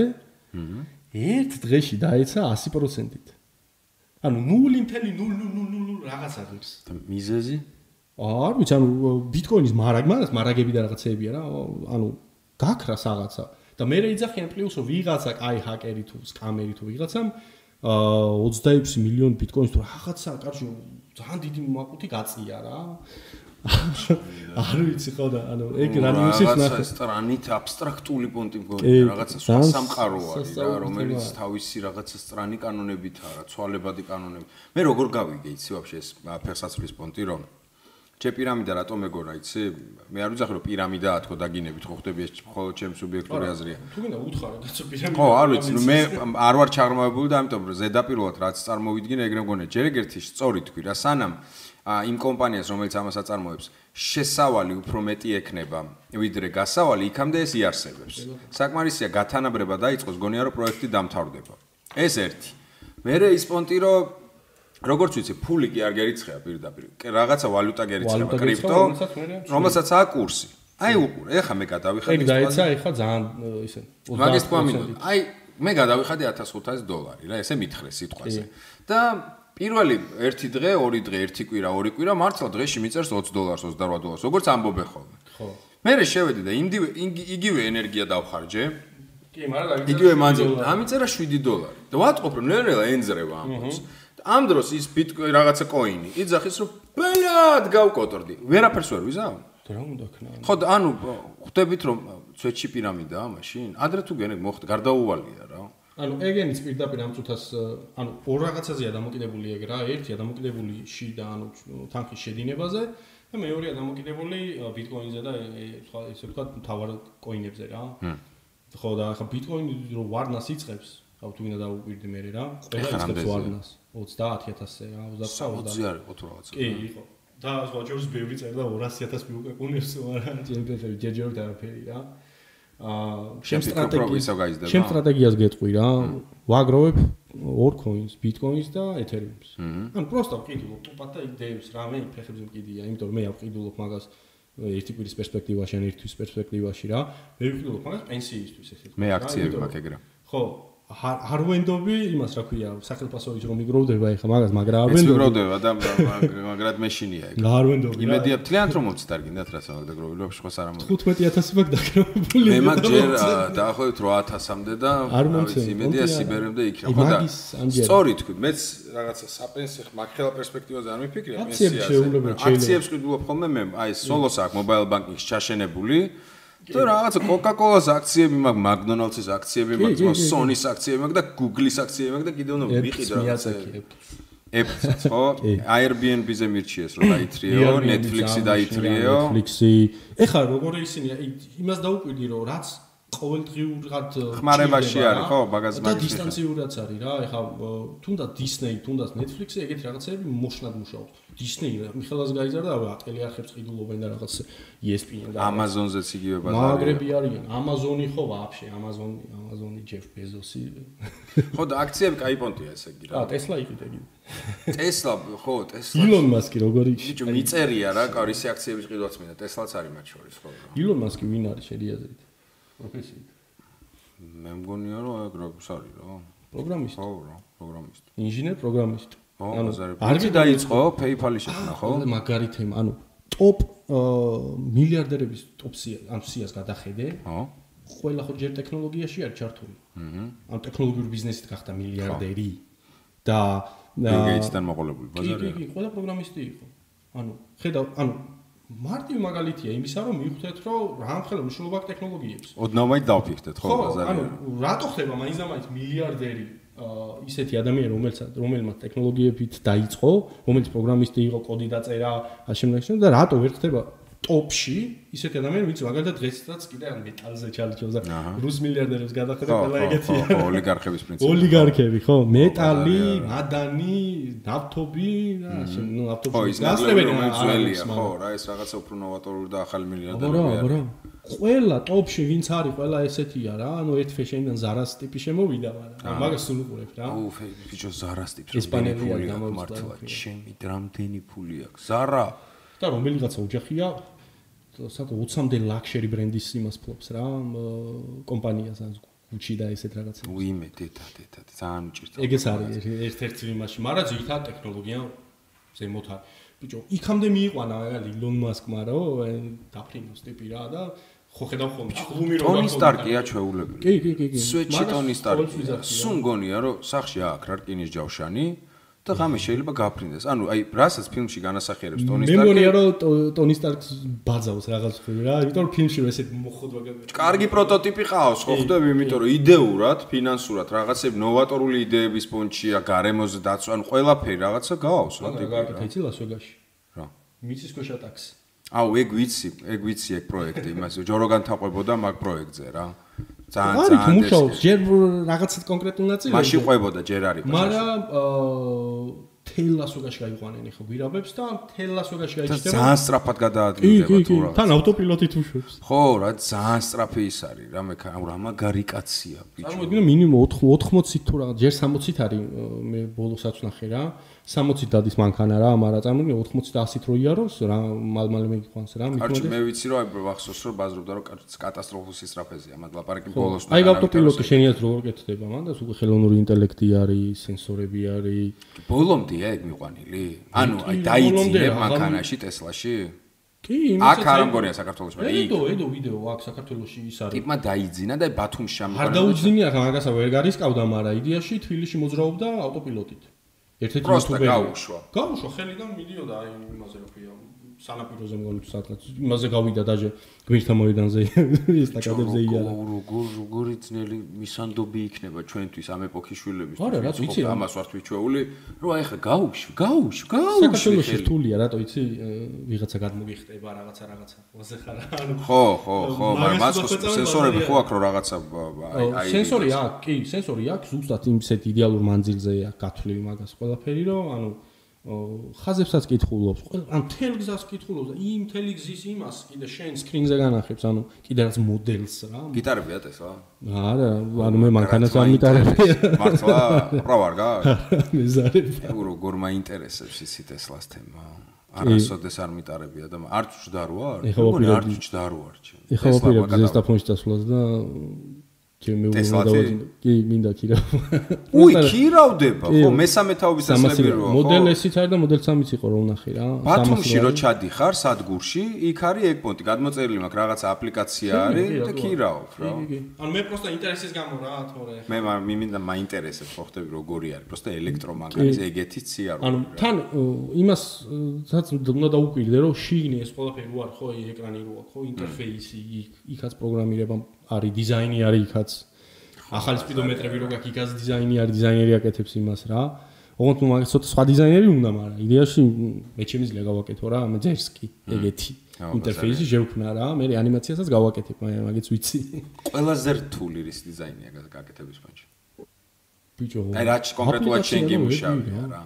აპლიკაცია და ვები და 3D ასპექტი ეს იმინა რა ასპექტი შიგნით. აა დიზაინ სისტემა ალბათ, იმიტომ რომ ერთ პატარ დეტალს რო გამაზო, თუ ახლა უნდა დაიწყო რაღაცეები რა, კომპონენტებია ზეითად რა, მანდ არის აა ძალიან მაგარი მეთოდოლოგია, ვეძახით ატომიკ დიზაინს რა. ანუ ატომური დიზაინის პრინციპი. ხო. როგორც არის აწყობილი, ესე ვთქვათ, ეს ყველაფერი რა არის ატომი, მოლეკულა, ორგანიზმი და ფინალური რაღაცა. ეგრევე მაგ დაყოფილი რა, მაგალითად ატომებია, შეიძლება იყოს სფერები, ფონტი, აა იკონკები, მე ვთქვათ მ, შეიძლება შევქნა რაღაცა მოლეკულა, რო ფონს პლუს ესა, იმას პლუს ესა, მე კიდე შევქნა ორგანიზმი უკვე დასრულებული კომპონენტი, რაღაცა კარდი იყოს აშენდა და შემდეგ რა. და ბოლოს მივიღო უკვე მთავარი ე, ამ ყველაფრის გამოყენებით მივიღოთ ერთი მთლიანი ისა რა ქვია. უკვე დიზაინი რა, ანუ აწყობილი პროდუქტი, რაც არის. აპლიკაცია და შემდეგ და შემდეგ უნდა რა. იცოდე არა, არ არის საჭირო ხატ ხატ თუ გრაფიკული დიზაინერი არ ხარ, არა, მაგრამ მინახო, ანუ ბევრი დიზაინერია, გრაფიკული დიზაინერია, პოსტერებს აი ესეთ რაღაცებს რო ხატავს რა. რომელიცაც ხელით ხატვა არ შეუძლია, მაგრამ ნუ კომპიუტერში დამოვა ხატვა პრობლემა. უი კომპიუტერში ხატო ხელით მაგარი უნიჭო ვარ სვეჩი კატო არა, ხელით ხატვა არ გჭირდება. მანქანის მეტი აფერმე ხატია. დესკტოპზე რო ხატა პაძე რო ხატავენ ხოლმე ხო პროგრამებიც რო არის სპეციალური კი, ეგეც აი შეიძლება. ტატუ მასტერებს აქვთ ხოლმე ხშირად კი, რა კი, კი, შეიძლება პადი კონდეთ, შეიძლება ვაკომი კონდეთ. კი, ეგ მოსულა იქ პონტი. მათემატიკა უნდა იცოდე არა. თუ დეველოპმენტს არ აწვევი, მაგრამ არც დიდად მაინც ამას გჭირდება მათემატიკა და ფიზიკა. მათემატიკა ფიზიკა შეიძლება დაგჭირდეს, ეგეც იმიტომ რომ ტვინის ვარჯიშის ბაზარია რა. ძირითადად შეიძლება იცო ის ტექნოლოგიური ენა რა.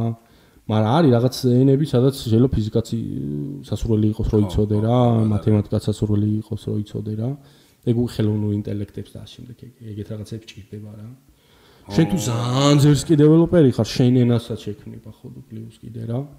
შენ ტექნოლოგიური ენა გექნება. საგუთარი ენა რო კი, კი, მე ანუ მაგას ვინაც შექმნა ახლა ეს ტექნოლოგიური ენების ყველა ძალიან კარგად შეოფული რა, იმიტომ რომ ჩაუშვა, გაყიდვა, ჩაულებრივად და ინერგა. იასნად ბაზარი არა აა შემდეგ ან მაგარი ტიპები არიან ძალიან რა.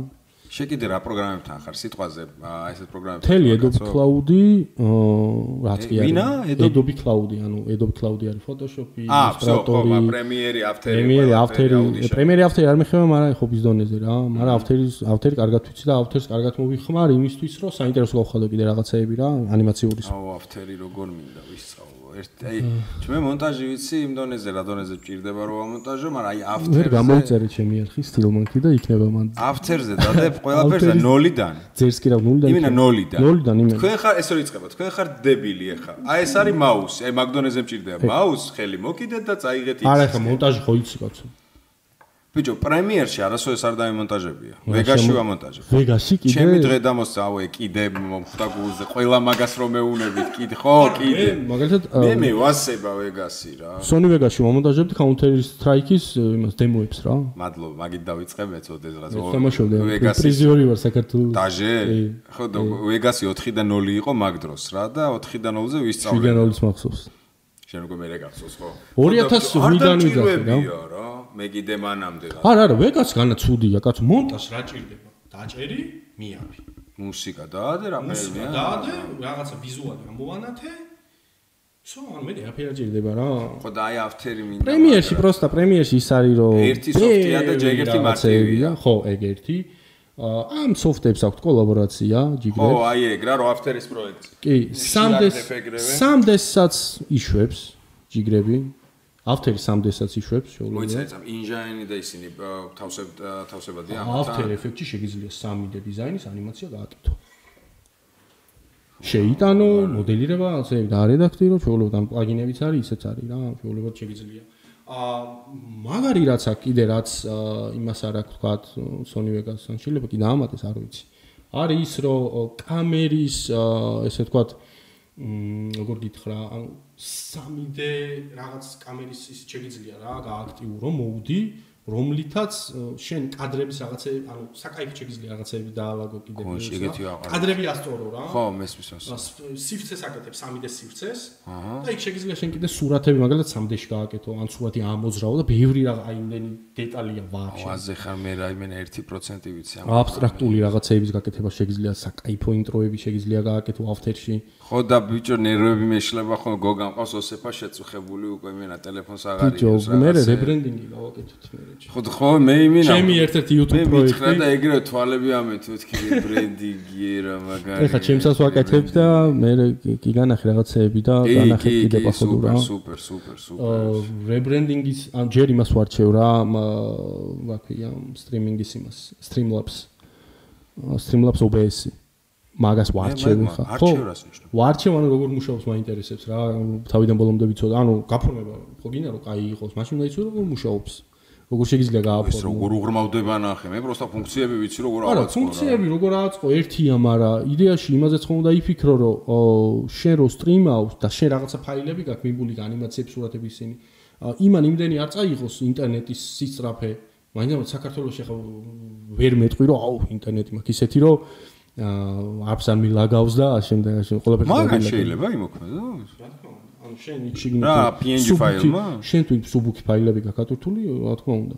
ანუ ის ხომ მიდის იქ? გნიდა კაცები აი რატო ჭედავს ხოლმე ხანდა ხა კი, მაგის გამო შეუძლებლად შეიძლება გაგაჭედოს, იმიტომ რომ რაღაცა გალაგა ინტერნეტმა, წკაპ ეგრევე რაღაცა. პლუს კიდე რა თქმა უნდა ლანის კაბელში უნდა კონდეს დაერთებული, იმიტომ Wi-Fi-ში არა, ვერ ეგ ენდობი, დაუწერელი კანონია რა. ლანზე მაქვს შეერთებული ნორმალური ინტერნეტი კიდე ხო, პლუს არის ძალიან ისეთი ფორმატები, რომელიც პატარა კილობაიტობით არის და პლუს ანიმაციურია web web em ესეთი ფორმატია რა, web em, რომელიც შეიძლება ვიდეო იყოს შეულებრივად რა და პლუს ვიდეო PNG იყოს. ანუ ვიდეო რომელსაც ბექგრაუნდი არ აქვს. და ბევრი რაღაცებია რა, ბევრი შესაძლებლობებია ხ ტექნოლოგიების ხო წინ მიდის და.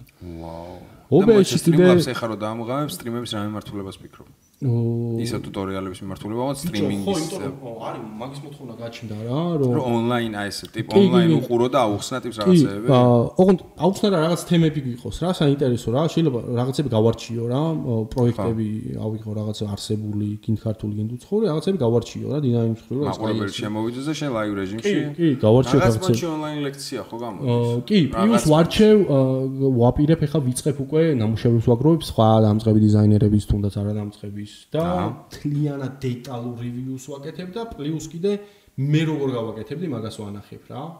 ანუ მათი კონცეფტია რაღაცა გაკეთებული და აქეთ ჩემი ვერსია იქნება, ანუ the best ვერსია, რაც შემიძლია რომ მე გავაკეთო რა იმ მომენტში. როდის ფიქრობ ამ ყველაფერს შეშორ აა ხვალ მექნება ახალი ეპიზოდი, კურსის ამჯერ კურსი უნდა დავამთავრო რა, იმიტომ რომ ამ აფეთქეს უკვე ისე არის რა. ბავშვი შემეძინა რა და მარტში და მის მერე აღარაფერი დამიდია. მადლობა. ხო და მის მერე აღარ დამიდია რა, ორი ნაწილი მაქვს ახლა გადაღებული, მაგრამ სხვა ვიდეოებიც არის რა თქმა უნდა. აა, მაგრამ კურსი უნდა დავამთავრო 10 ვიდეოა.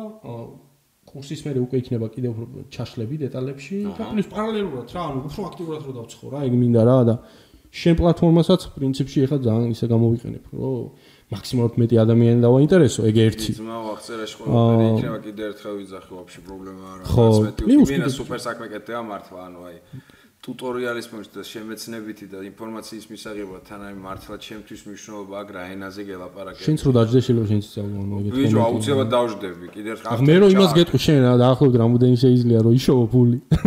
შეიძლება თვალე. მაგის ნერვები ხე მაგდონეზე ზუსტად ვიცი რომ ალბათ არ მეყოფა, დრო არ მეყოფა. იცი რა შე რო გამოგივიდეს ეს საქმე რა, შეიძლება YouTube-ს დაიკიდო. აჟე. აღარ თეატრში არა კი. და მიკეთა ნახეჩი.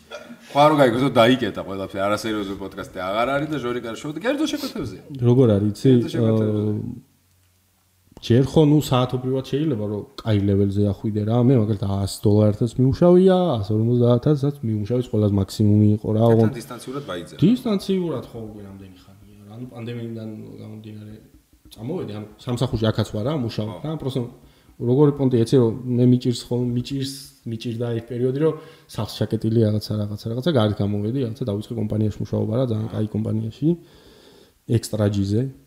ეხლა მოლაბარია და ვაპატიოსნებ როგორ როგორ შეგიძლიათ სახში არ მოგწონდეთ მუშაობა? ბიჭო როგორ რაღაცა იცი ანუ მარტო ჩიფსები რო გაყრია აგეტყავა რო გიდევს და რო წევხარ აი ესე რო შვები. ხო მაგრამ მობეზრებადია რა პირდაპირ გეტყვი და ის არის კიდე რომ კომუნიკაციის ნაკლებობას განიცდი რა აი ხალხი რაღაცა და მე ბიჭო საქმე საქმე მუშაობ არ არის. კაი ეხ მე მაგალითად ბოლო პერიოდი სულ საქმე არა თუ ჩაჯექი ეხა და ტაღზე მიეწება ბაზარი არა გამოსვლა მეჭირს ხოლმე ისეთ მომენტია რა ნუ საკიდევარი თუ თან აქტივობები რაღაცა ჩისტა სამსახურის კონტექსტი სახში რა მაგარია აა კი.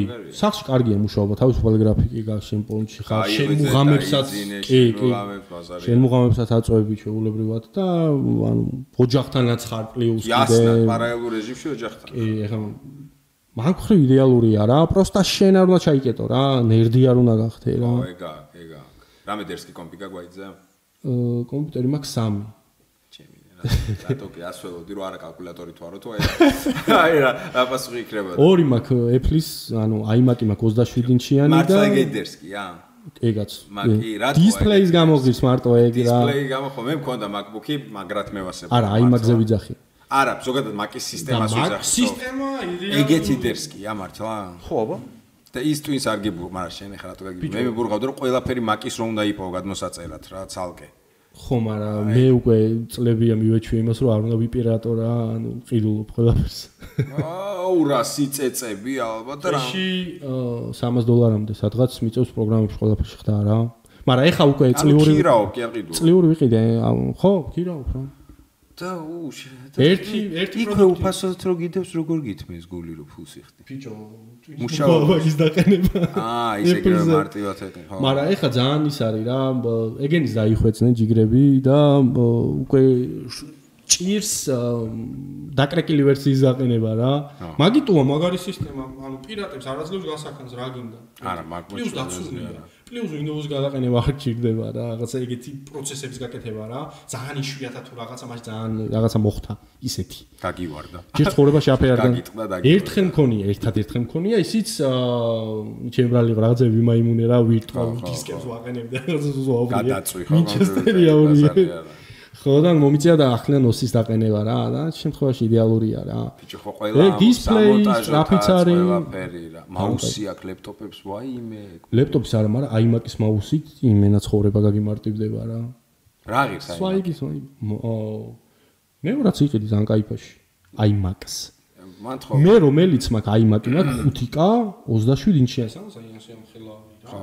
იდეალური დისპლეი სუფთა. და რა ღირს ახლა?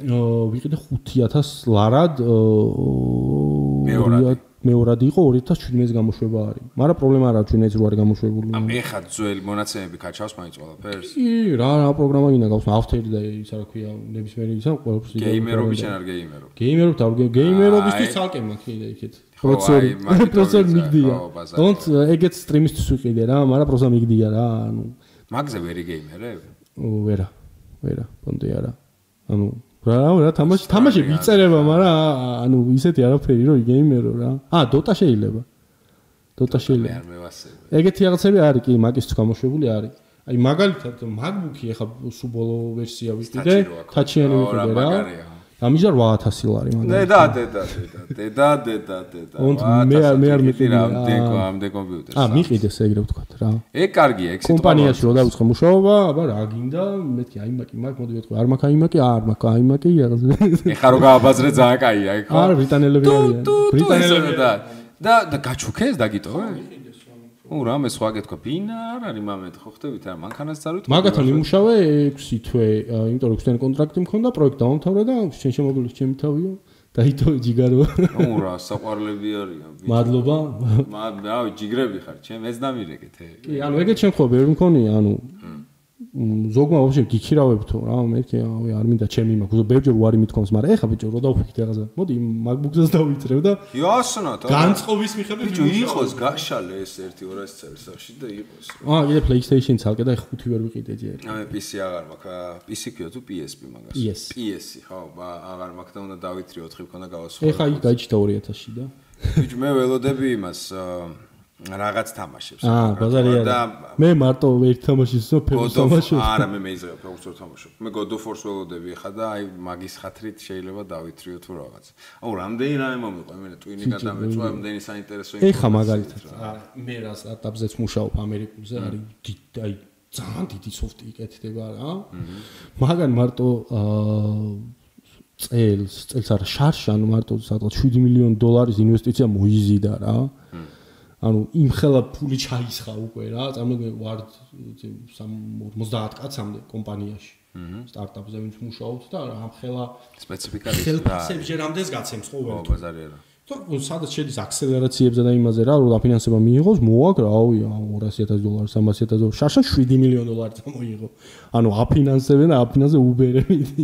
და რას ემსახურება რა ფონდი? აა ეს არის HR management system-ი, ანუ კადრების სამართავის სისტემა არის და ამერიკაში არის პრობლემა რომ ამერიკელებს რა ვთქვი იცი ანუ შენ შეგულებაში მიდიხარ შენ იმ შეგულების ფული გაქვს კიდე ანუ აკაიქებენ ხო ანუ PTO ქვია რა pay time ესე არის რა.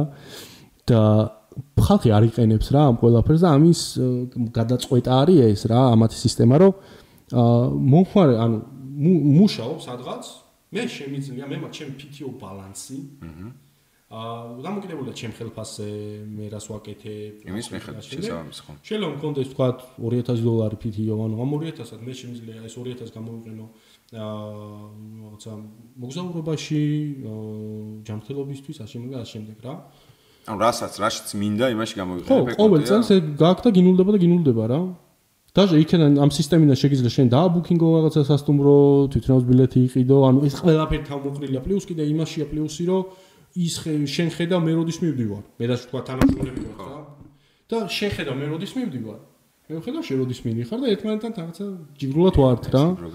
ან კიდე ბევრი რაღაცა კი კი კი ძალიან დიდი კუშები და იმ ხელა კომპანიებს დააინტერესა კიდე ეს სოფტი რო ეხლა რო გაიშვება რომ მორჩება ძალიან დიდი 6000 და 8000 და 20000 და 50 და 100000 იმპლოი რო ყავდა დასაქმებული რა დიდი დიდი კომპანიები ჩდება რა. ერთი ვარ, ერთი დიზაინერი ვარ ამანდ, მაგრამ დიაში მეტი არ ჭირდება რა.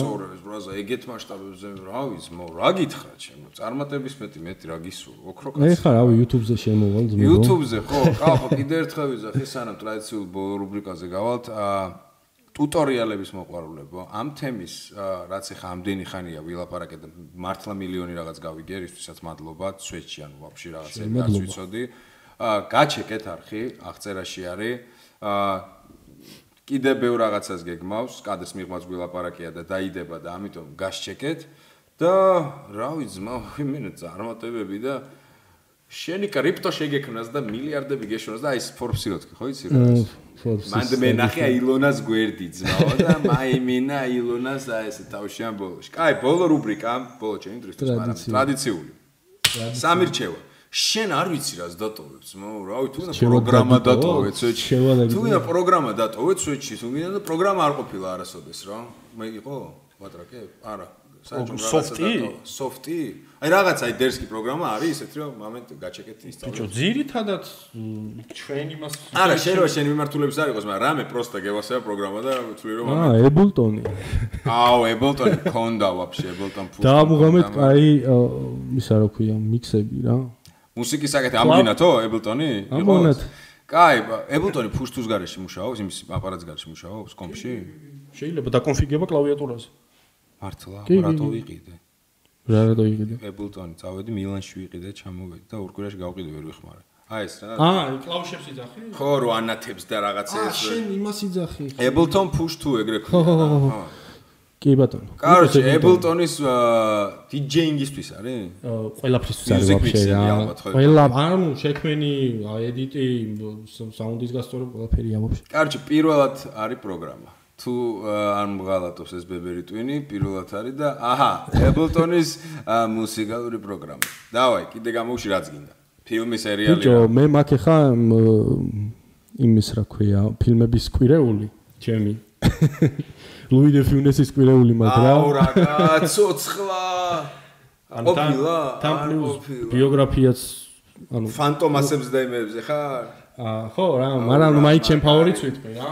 ლუი დე ფიუნესის ესე ვთქვათ რო ვიწყებ რა, ანუ ის მაგ რა. კვირეული მაგ რა, ეს უნდა ვიყურო ყველა ფილმს ალბათ. ხო, ფილმოგრაფიას თლიანად. ქონია, ან თელ და პანდემიიდან დროს დავიწყო და პლუს ბიოგრაფიას ვკითხულობ რა. ადამიანზე ზოგადად. ჩემთვის ახლა რა მე რაც წავიკითხე, აუ ძალიან დიდი პიროვნება არის. აა, ვატო, ბიჭო, დიდი გასეირნება რა. იუზერსკეს ფილმად კაგრას დღეს უყურე სანამ წავიდოდ ბავშვობა, ჩემი ბავშვობა რა, ტელევიზიაში გადიოდა ხოლმე სულ რაღაცა ყოველ კვირას ერთი ლუი დე ფინესის რომელიმე ფილმი რა. დიდი გასეირნება? დიდი გასეირნება, რა. არ არის არავის არ დაუტორე. რეალურია რა. ფინესი.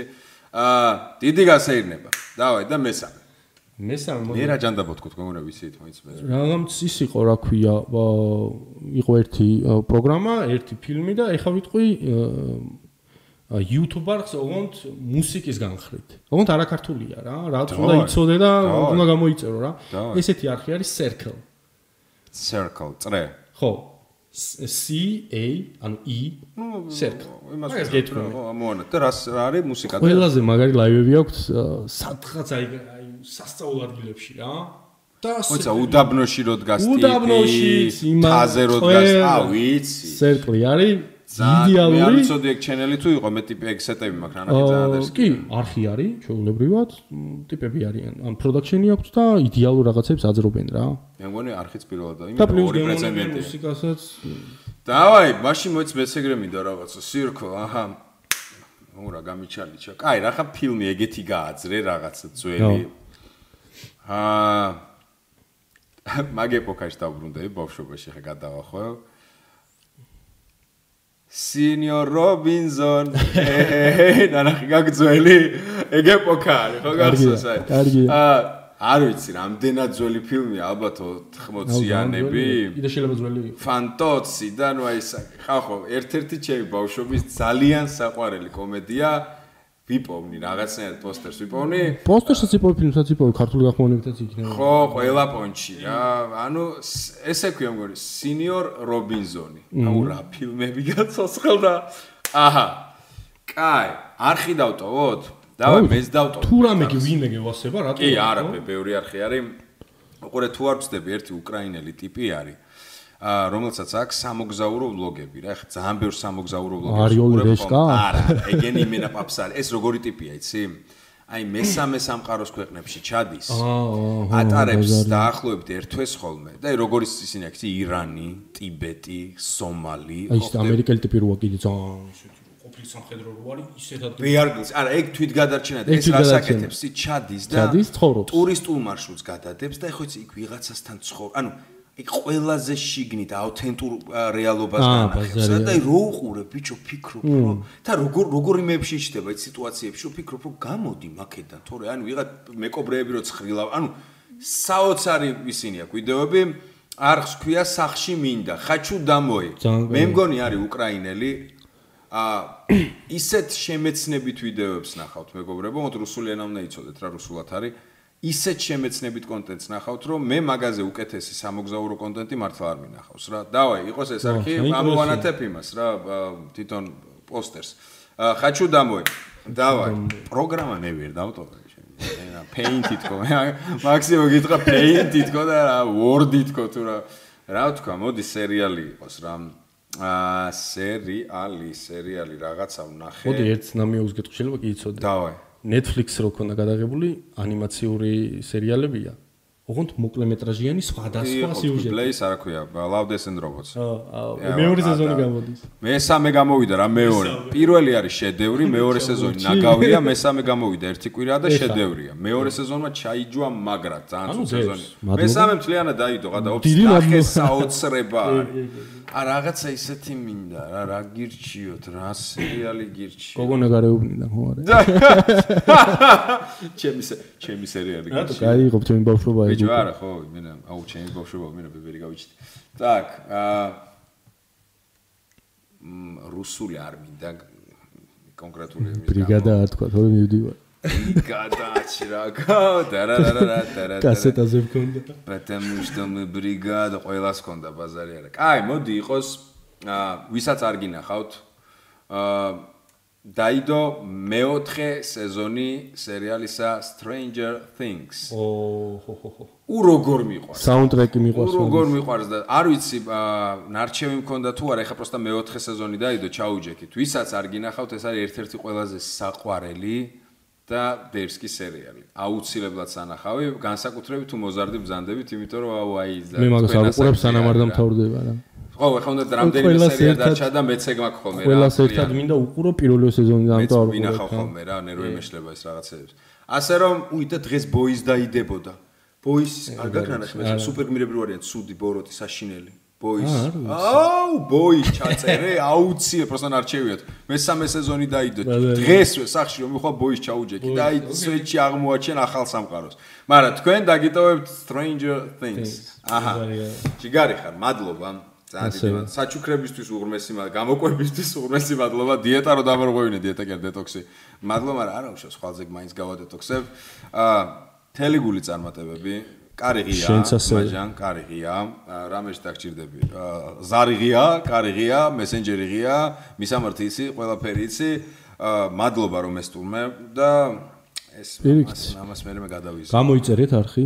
გამოიწერეთ აუცილებლად. ჩემი არხი კაი ხა ჩემები არა არა რაღაც შენი წავიდა წინ 100000-ზე ავიდეს ერთ შემფეშა კარი შემფეშა 3 6 იყო ну წლის ბოლომდე გეგმა იყო წლის ბოლომდე ხო წლის ბოლომდე ასე რა ადამიანს იმიტომ რომ ეს პოდკასტები რა დღის მართლა რა. მადლობა ძმა მადლობა ძალიან დიდი. ხალხო შეგახსენებთ რომ არხის გენერალური სპონსორი კონტენტის წარმდგენი გახლავთ კიდე ერთხელ მინდა გითხრათ როგორი ბარათი რა. აი ის როგორი ბარათი სიბნელე წარმოიდგინეთ ბნელა და რაღაც ამ სიბნელეში ჰასაკასა თქვი რა იქიდან ეკო არ არის. მიხდი მაგრამ დაინახე რომ ამ სიბნელემ გაიგო რაც უთხარი მაგრამ არ გაგიბას რა ო რა ლამაზი შედარება იყო. ციგნებს რო წერდე და ვწერდი აი ესეთი ბარათია. ზანგ ზანგ ამერს რა ხო ესეთი ბარათია ინკოგრიტო ბარათი ჩემო კარგებო. მადლობა რომ ჩემთან ერთად იყავით. რამდენიმე დღით დაგემშვიდობებით. აა ჯანმრთელობა ბედნიერება და ყველაფერი კარგი თქვენ და ტრადიციულად ამ ფრაზით დავამთავრებ. ვაფშე ყველას ვაფშე ყველას, აი შენ, შენ, შენ, აი ვინც გიყურებთ ყველანი, აი აქ შიკისერში გაკოცეთ.